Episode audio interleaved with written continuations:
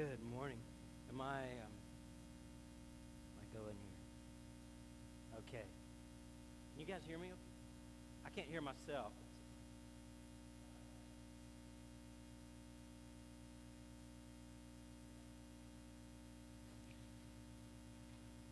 Am I good? Whoa, I'm good. Yeah. Wow, that sounds pretty good. Um, oh, this is what a great day. Um, love seeing people get baptized. That just didn't that just kind of thrill you? That's a good thing. Hey, Jace. Yeah, what a good day. Um, and some of my favorite songs we've done today, and all these gifts that you've given to these children that are going to make an absolute amazing Christmas for them. And now I get to hear myself preach. What a day. What a day. Um, I, um, I, kind of, I like I like all kinds of history. I didn't like it in like eighth grade when they made you study it and just memorize information and give it back. But as I got older, I began to be really fascinated with all the things that have happened before us. So much so that now I read about history even um, watch the History Channel. You ever come in and your dad's watching the History Channel? Eric, I know you do, dude. That's your like your life. That's your job. But um, it's you know, and church history is even more bizarre sometimes than you know, like political history and um, American history and other things. One of the weirdest guys, one of the strangest figures in in history, was this guy named Simeon, and they called him Simeon the Stylite. He, uh, it, was, it was around 423 that he got this idea, and what he did is he built this short um, a, a, pillar, a, uh, a stand, uh, about, I don't know, eight or, eight or ten feet tall. And he climbed up on top of it, and he lived there for the next 37 years. He lived on this, this little perch that he, he had made for himself. And a lot of people would come out to see him. Uh, some people thought this guy's nuts. Uh, we want to see this. It was a curiosity, even in that you know, day and age. They thought, what a weird thing to do. Um, so they would come out to see him, and people would ask him, Why are you living up there on that pole? You know, why, why are you doing this? And he explained that he just simply, he said, I'm just a Christian.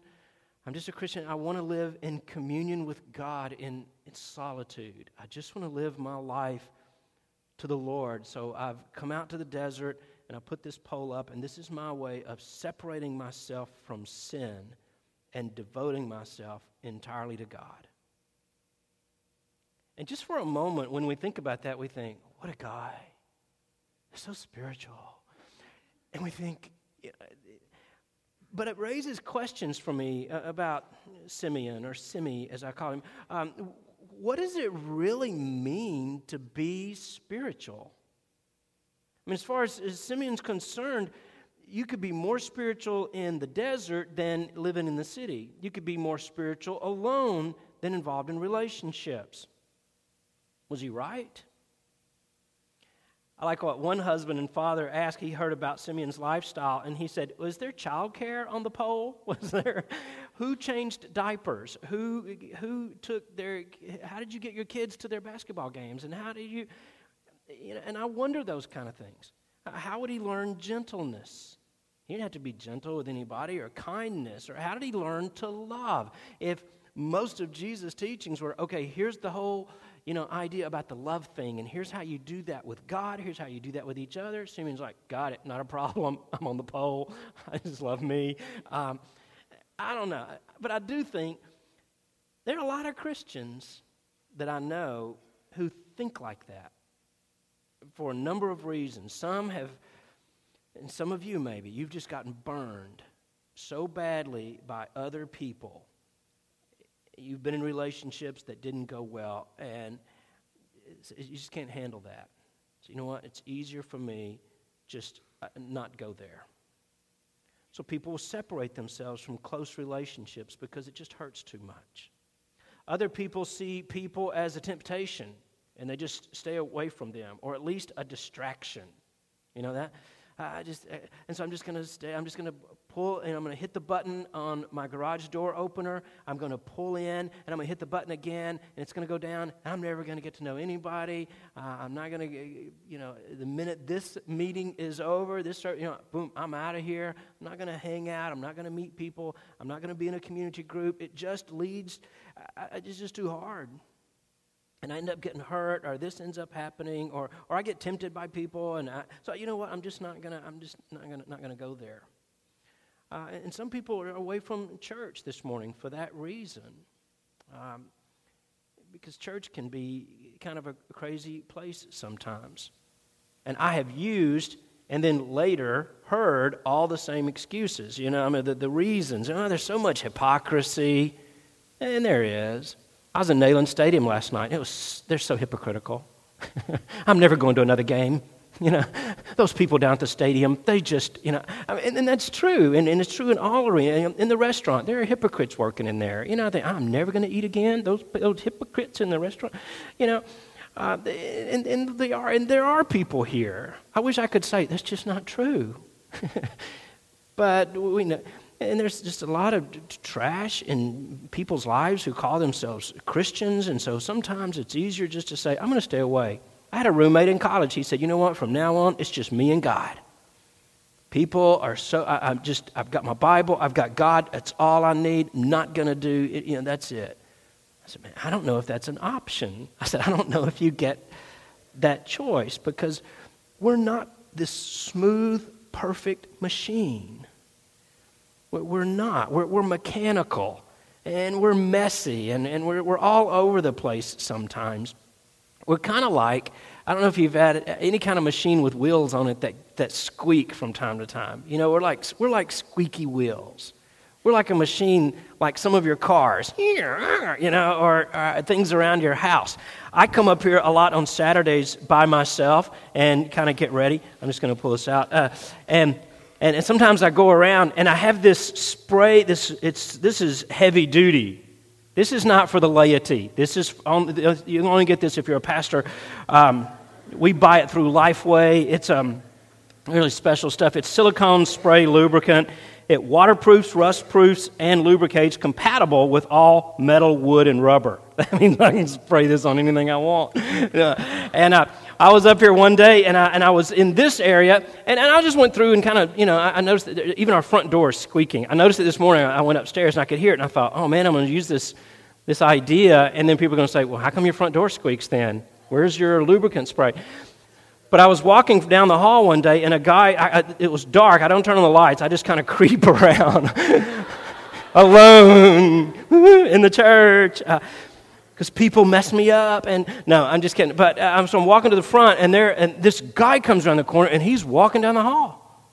And it's some, I don't know this person, and I'm here by myself, and just instinctly, I, am not really a violent person. Moments I am, but uh, I'm just walking like this, and, he, and, and I just kind of did my hands up. So he goes like this. And I said, Hey, can I help you? And he goes, Oh, I'm looking for, you know, and he starts, he goes into the story and He's just, he's looking for something. You know, he wants something. He goes, Oh man, I thought you were going to pepper spray me. that would be, I said, No, dude, I'm going to lubricate you. I'm going to, I got you covered. So, you know, but we need this sometimes. And you understand that around your house, um, my garage door, my car, everything needs that from time to time. And that's kind of what happens at the church. I mean, I've got a mountain bike, and a friend of mine's got this really cool device that you put on the chain, and you go through, and it just gets all the mud and the grit and the grease and everything. And I have to do that almost every time I ride it, you know, because pretty hardcore. Ride pretty hard, get it messed up. Um, yeah. Uh, so, how do we do that in a, in a church? In this setting, because we are like squeaky wheels. And we're not going and it does no good for us to pretend when we invite family to visit or friends or neighbors and they come to the church and they think, I expected people to kind of glow a little bit and for everybody to say, Good morning, brother. How art thou? Thine are fine. I don't know how to say these things. In Galatians chapter 5, Paul tells us what it looks like, what it really looks like to be spiritual, genuine spirituality. He said, first of all, that true spirituality flows out of this life that's rooted in the gospel of Jesus. That faith in Christ uh, means you're forgiven and that you've been made righteous. You're free from the law. That's not how we get accepted. And, and that God has already embraced you in His Son. But that's not all. He goes on and he says, All of those who know Christ have been indwelt with the Spirit of the living God and that He actually lives in us and that we just cooperate in an active way with the Holy Spirit as He works in our life. And when we do that, the Spirit of God in us produces this delicious spiritual fruit love, joy, peace, patience, kindness, goodness, faithfulness, gentleness, self control all these things began to blossom in our lives. And what's so interesting about the fruit of the Spirit is that most of these things can't happen in isolation. You think about it. You choose to live your life by yourself, just your select, you know, little group. You can't really do any of those things. So how would Simeon learn patience with an irritating brother? With somebody who just annoys him, how's he going to figure out how to live in peace with that person when he's up on a stick? you know, and say, I don't have to deal with him anymore. Life's pretty good up here. I wonder if he had a remote. you know, that would be okay. At the end of the chapter, and in the first few verses of chapter 6, Paul gets very specific about how to live in love. How do we do that? And right off the bat, um, it's so obvious that church can be a challenging place.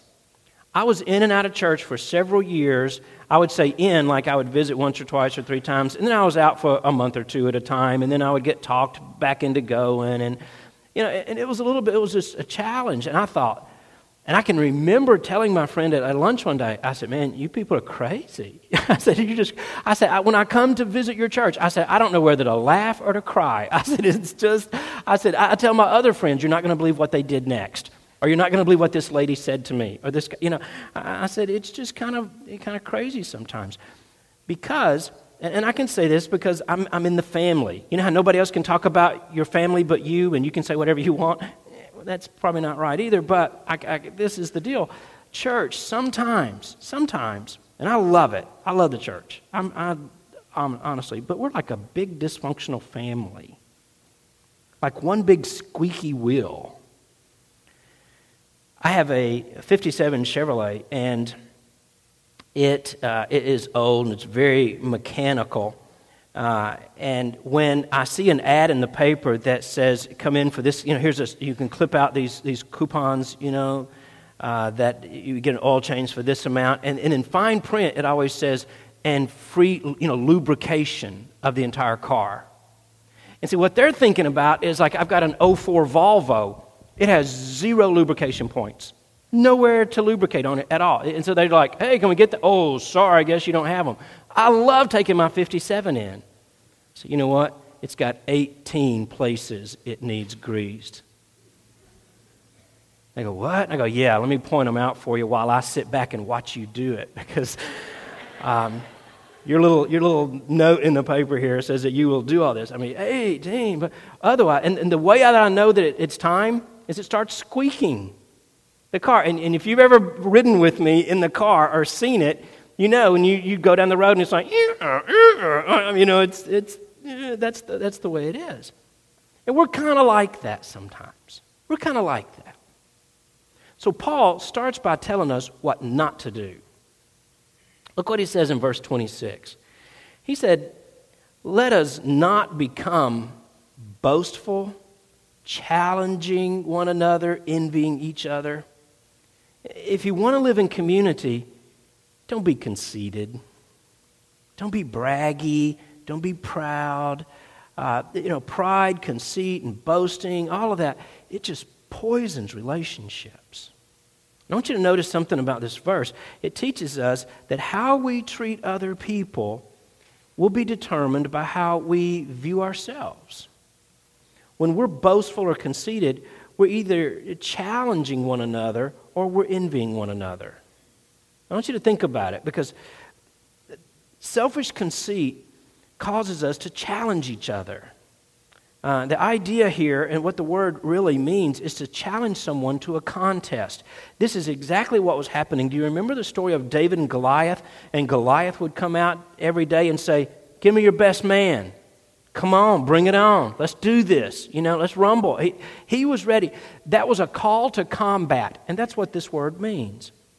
That you can be so sure of your superiority that you want to prove it by showing other people up. It might be pride, and it could be in your opinions, in your knowledge, your abilities, even your spirituality. You know, the, the lady on the SNL skit who just one ups everybody. Yes, well, I had M&Ms and M&Ms and L and L's and L's. And, you know, you know people in church like that? I tithe 99% of my salary. You know, and they just, and you think, well, that's really great. But did you have to work that into the conversation? Sometimes we, we kind of do that to each other. We love to challenge each other and just show off our stuff. And the weird thing is, is that this kind of that conceit can also cause us to envy each other. You know, because inevitably you're going to run into somebody who shows you up. Somebody else that you can't beat. You can't arm wrestle them and win or, you know, whatever it is. But there's somebody in the room who's smarter than you, who's wittier than you, faster than you, richer, better looking, skinnier, whatever it is. And that causes all kinds of problems. You know, jealousy rises up and envy, and it just eats us. And many of us, guys, we walk around this way, either feeling superior or feeling inferior all the time. You're constantly looking at people around you. That just poisons our relationships. It's so self consuming. It's not conducive to community, and it's, and it's no way to live. And the, the thing is, you can't really love people when you're like that. 1 Corinthians 13 says, Love is not jealous, it does not love to brag, it's not arrogant, it does not seek its own, it's not provoked. He just gives this definition of what genuine Christian community is about and how it's governed. And it's not by rivalry, it's not by, you know, that kind of thing. It's by service. The right attitude to other people isn't, you know what, I'm better than you and I'm going to prove it. Or, you know, you're better than me and I resent that. You know, the right attitude is, you know what, you are a person of importance and of value and I respect you. God made you in his image. Christ died for you. So I'm going to rejoice with you when you rejoice, and I'm going to weep with you when you weep. That's what love is. That's what church is. Paul goes on to say, and, and he tells us what, not just what not to do, but what to do. In, verse, in uh, chapter 6, verse 1, he says, Brethren, even if anyone is caught in any trespass, you who are spiritual, restore such a one in a spirit of gentleness each one looking to yourself so that you too will not be tempted, so that you don't fall into that kind of temptation. Now, a couple of things I want to point out about this verse because it's kind of it's, it's uh, crazy. It's a really fascinating verse. First of all, Paul calls them brothers. You know, and, we're so used to that that we do, it doesn't catch our attention so much. But right from the start, he reminds us, you're a family. And this is how we relate to, he says, brothers. He didn't say comrades. He didn't say uh, fellow employees. He, you know, he put it in this context of family. And we take our cues on how a family ought to function because we're not a business. We don't follow business model in our relationships with other believers. We're a family, and families need to be honest with each other. We don't sweep things under the rugs, and we don't build teams. You know, that's we've got that right. You're about to go into Thanksgiving, and some of you are going to be exposed to that. You're going to go, "Oh, I forgot how crazy my family is," and I forget. You know, there was a time when I had to ask. Now, who are we mad at now and who are we in alliance with you know tell me because it shifts and I'm, I'm from out of town so tell me whose team i'm on right now you know, that's so dysfunctional. Uh, and, some of you you've been there maybe you are there. So with that in mind paul addresses a real specific situation. He brings this, this thing up. He says you know even if a guy gets caught in a trespass even if somebody's messing up and he talks about it as if it's this normal occurrence in the life of a church. A better translation of that verse would be even when a guy is caught in a, in a trespass, even when somebody messes up and you catch him. In other words, he's kind of thinking it's going to happen. It's going to happen. It's a normal part of church life. I know that probably rubs you wrong. It does me too, because you think, no, that ought never happen in a church. You know, that those people at the church, I couldn't believe it. They sin. Yeah, and, and, and it, but it, that happens, and it happens all the time because we're humans. We're redeemed and we're forgiven and we're changed, but we're humans. And we fail, we fall from time to time. We're all in a battle. We're not in a dormant situation. We have an enemy who is crafty and subtle and powerful, and he's terrifically hateful. He's after you. So when he speaks of being caught in a trespass, we need to understand what that means. And uh, the word caught means to be overtaken by something. Paul isn't saying, you know, you throw open the door and red handed, you already caught you. It's, it's not exactly like that. What the word really means is being overtaken. You ever watch those channels where this one animal is being chased by a predator, like a, um, I don't know, uh, a gazelle? Is that, say that right? I just like to say that gazelle. What a, what a nice word. But then the nice word gazelle gets eaten by a lion. And you watch these shows. And the first time you ever see one of these, it's, you think, they're not going to show this, they're not going to show this. And then they show it, and the lion goes in flesh and blood and brains, and you think, oh my goodness, and you're covering your. And it, that's what this word means to be overtaken, to be ambushed by the trespass itself. The picture is somebody who gets caught in a trap because they didn't know the trap was there, and they're just kind of walking along and they fall into a trap. The word trespass literally means to stumble and to fall by the wayside. It means to, to fall.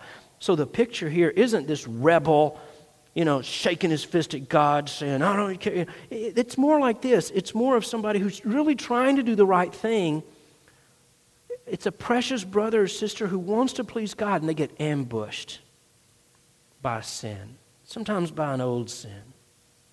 Paul tells us what to do. With, what do you do with somebody like that? What am I, your parents ever asked you that? What am I going to do with you? Is that like a real, you would really want suggestions or was that rhetorical? Yeah. I say, take me to the store, take me to Best Buy. You know, um, they really don't mean that. So, what, what do we do? Uh, believers typically, and this has been my experience, whether it's in family or church or even at a workplace, when you catch somebody in a situation like that, in the body of Christ, we try to sweep it under the rug and deny it completely. Never happened. Don't know what you're talking about. Not here. Wouldn't happen here. And maybe we do that under the guise of grace. Well, we're all under grace. Judge not, lest you be judged. So we can't, you know. So that's just so perfect. So what do we do? Nothing. And people who take it, they just do nothing.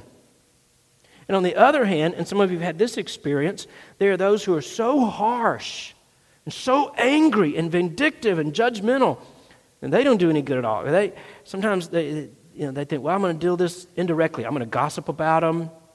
I'm going to share it Wednesday as a confidential prayer request. Yeah, I've got a prayer request. You know? um, Paul gives us an entirely different approach. He says, restore such a one. Restore that person. You can't restore somebody if you're ignoring it. Pretend, now you're okay. It's no big deal. Don't worry about it. And you can't restore somebody if you're, if you're mad and you're just being judgmental toward them. So, what the restore means is to act in such a way as to bring positive healing and change into their life. The word restore was actually, and I, and I love this, it's so beautiful. It was, it was actually uh, in secular circles, and then it was kind of lifted over and brought into a scriptural context. Paul was brilliant at that.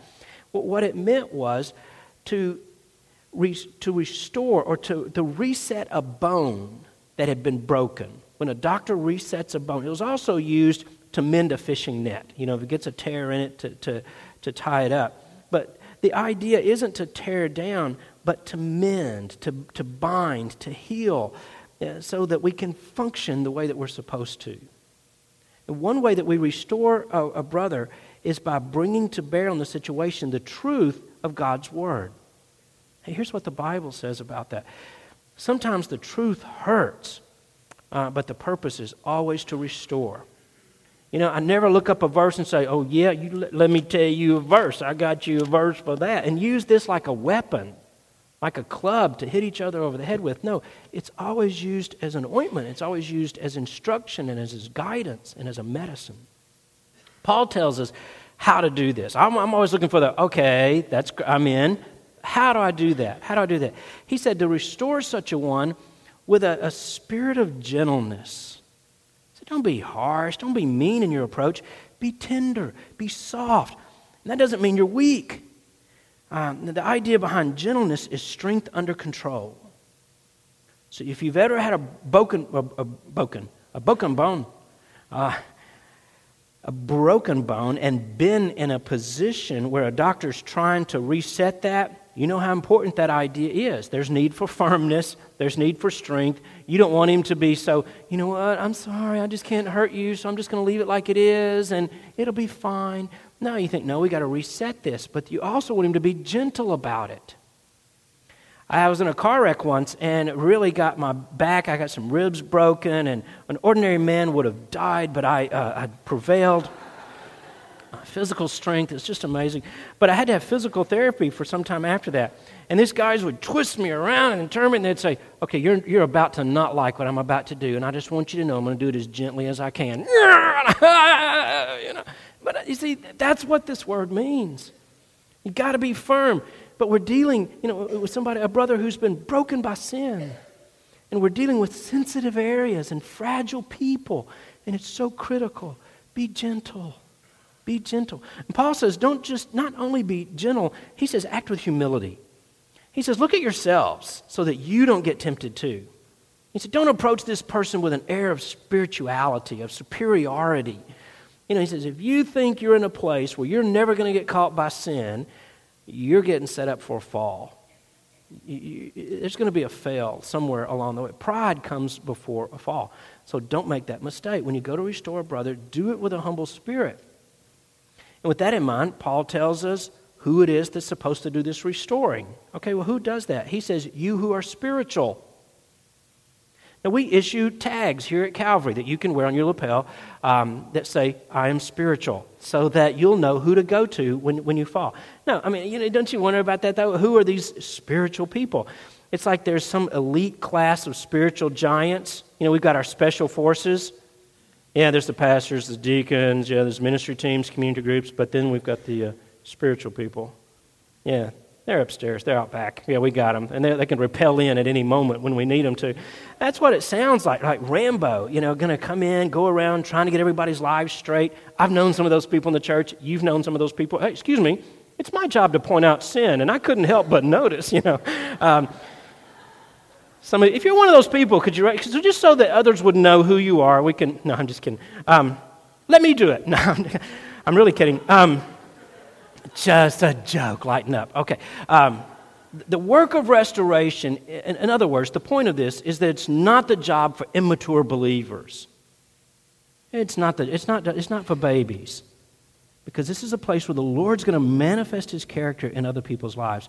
So the first thing we do is to restore one another. The second thing we do uh, is found in verse 2. He says, Bear one another's burdens, and therefore you fulfill the law of Christ. What we're all about is bearing one another's burdens. And this applies to what he just said about restoring a brother, because you don't just point out the sin and say, Now, you're, a sinner, and here's what I've noticed. Okay, you good? Okay, just wanted you to know uh, about that. No, you don't just say, hey, I think you've got a broken bone. Are you going to reset it and bring it? No, but I just wanted you to know you got one. Um, it, it's not enough. He says you got to carry the load for that person sometimes. It's not just enough to lift him back on his feet. You know, you, have got to you've got to come through and you've got to help that person because they're broken. Now, here's last night I went to the game and at halftime this is probably not an appropriate illustration, but I just, I just throw this out here for you because we're all just friends, okay? And please don't let it leave this room. But um, we're in the men's room, and there's a long line. It's going out, you know, halftime. And, and so you're kind of, yeah, I'm in line. And I noticed there's a guy in front of me. This is, so, this is true. He has two broken arms. From here to here, he's got cast on both arms. So, you know, you're standing in line, you're going, you got time to think about things.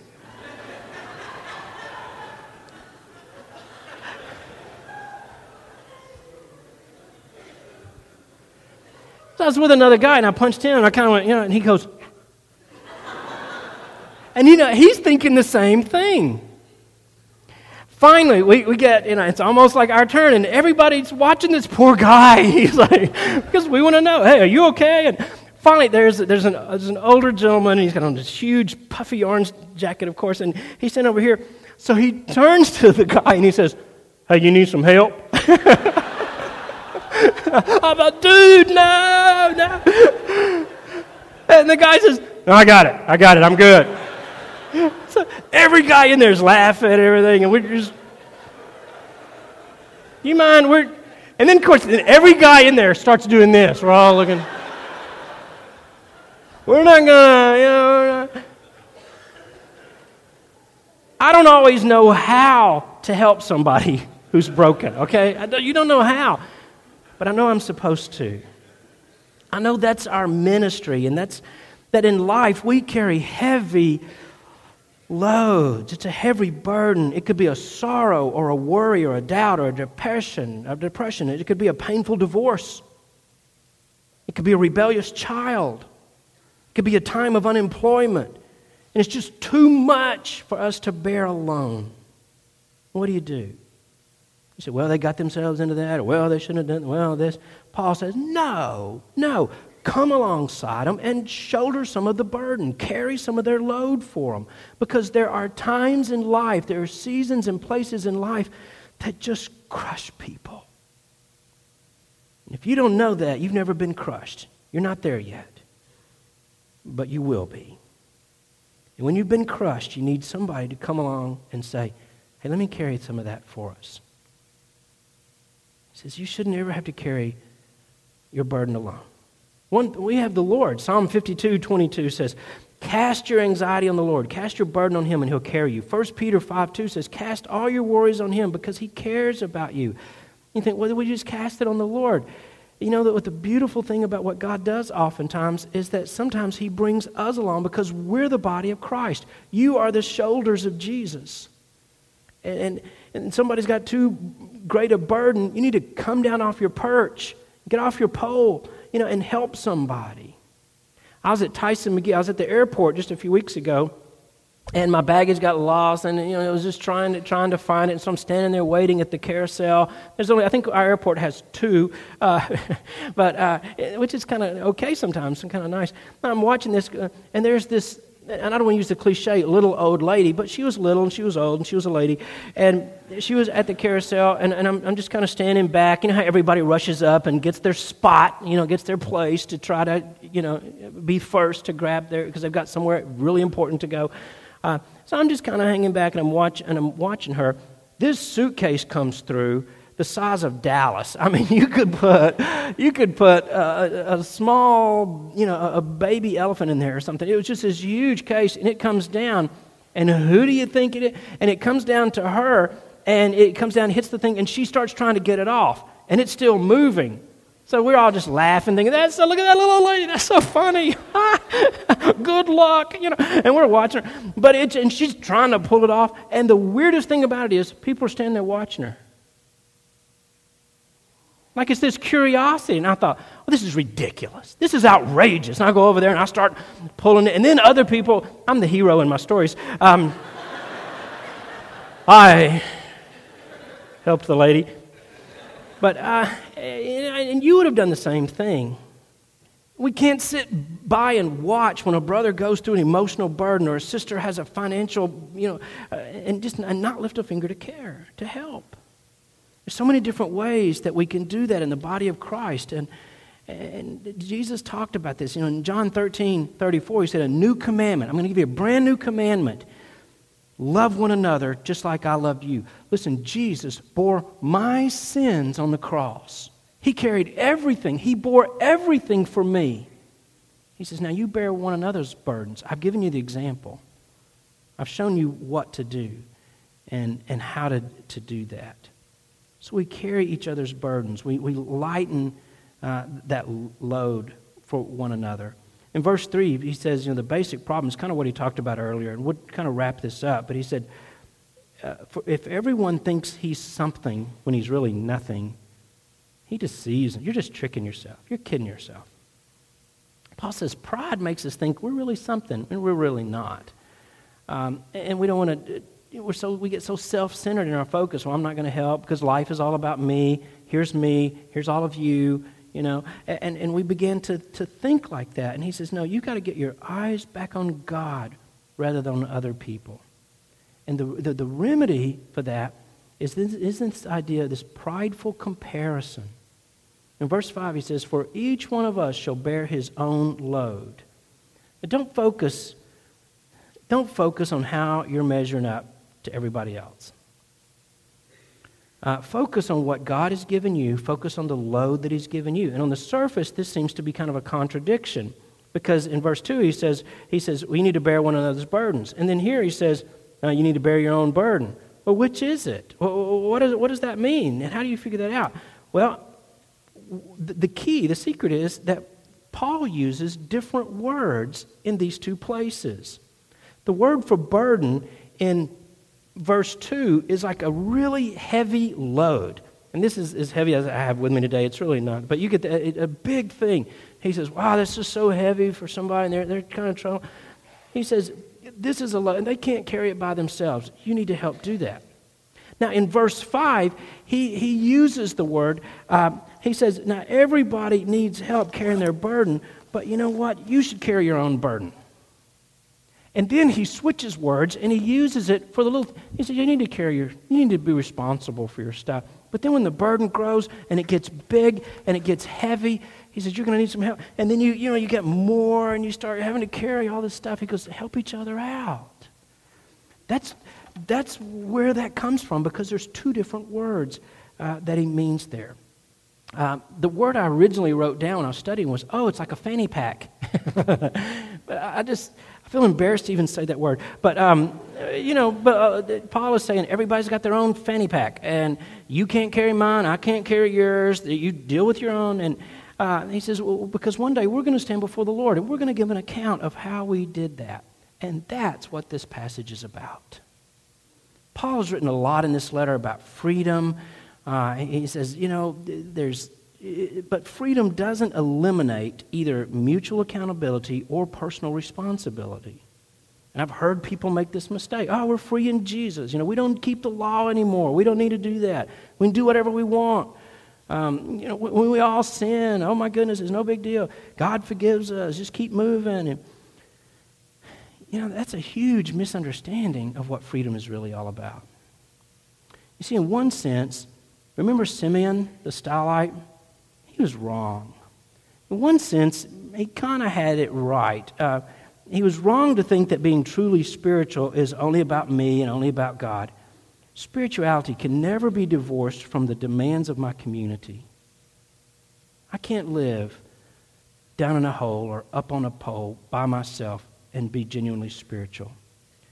I've got to live with you, and you got to live with me. Because that's where it is created and where it's grown and nurtured. To be truly spiritual, you got to come down off your pole and serve others because there's a lot of squeaky wheels. And we all need attention. My bike, I have to do this all the time. My old antique car, I have to do it all the time. Why? Because they're not new, you know, frictionless, perfect machines. They're more like us. They need maintenance, they need attention because we're doing life together all along the way. So let's do that together. Let's do that. I'm going to encourage you this afternoon or this week, go back and read through that chapter again and say, Lord, how do you want to apply this in my life? This is Thanksgiving, and I'm going to be around family and friends. Lord, show me how to make this real, how for this to be genuine and not just show I don't want to go home and everybody think, oh, he's religious. I want to be like Jesus. And I know you do too. Would you stand with me just for a moment? And um, we're going to wrap up our service. We, we want to do a couple of things. We want to introduce you to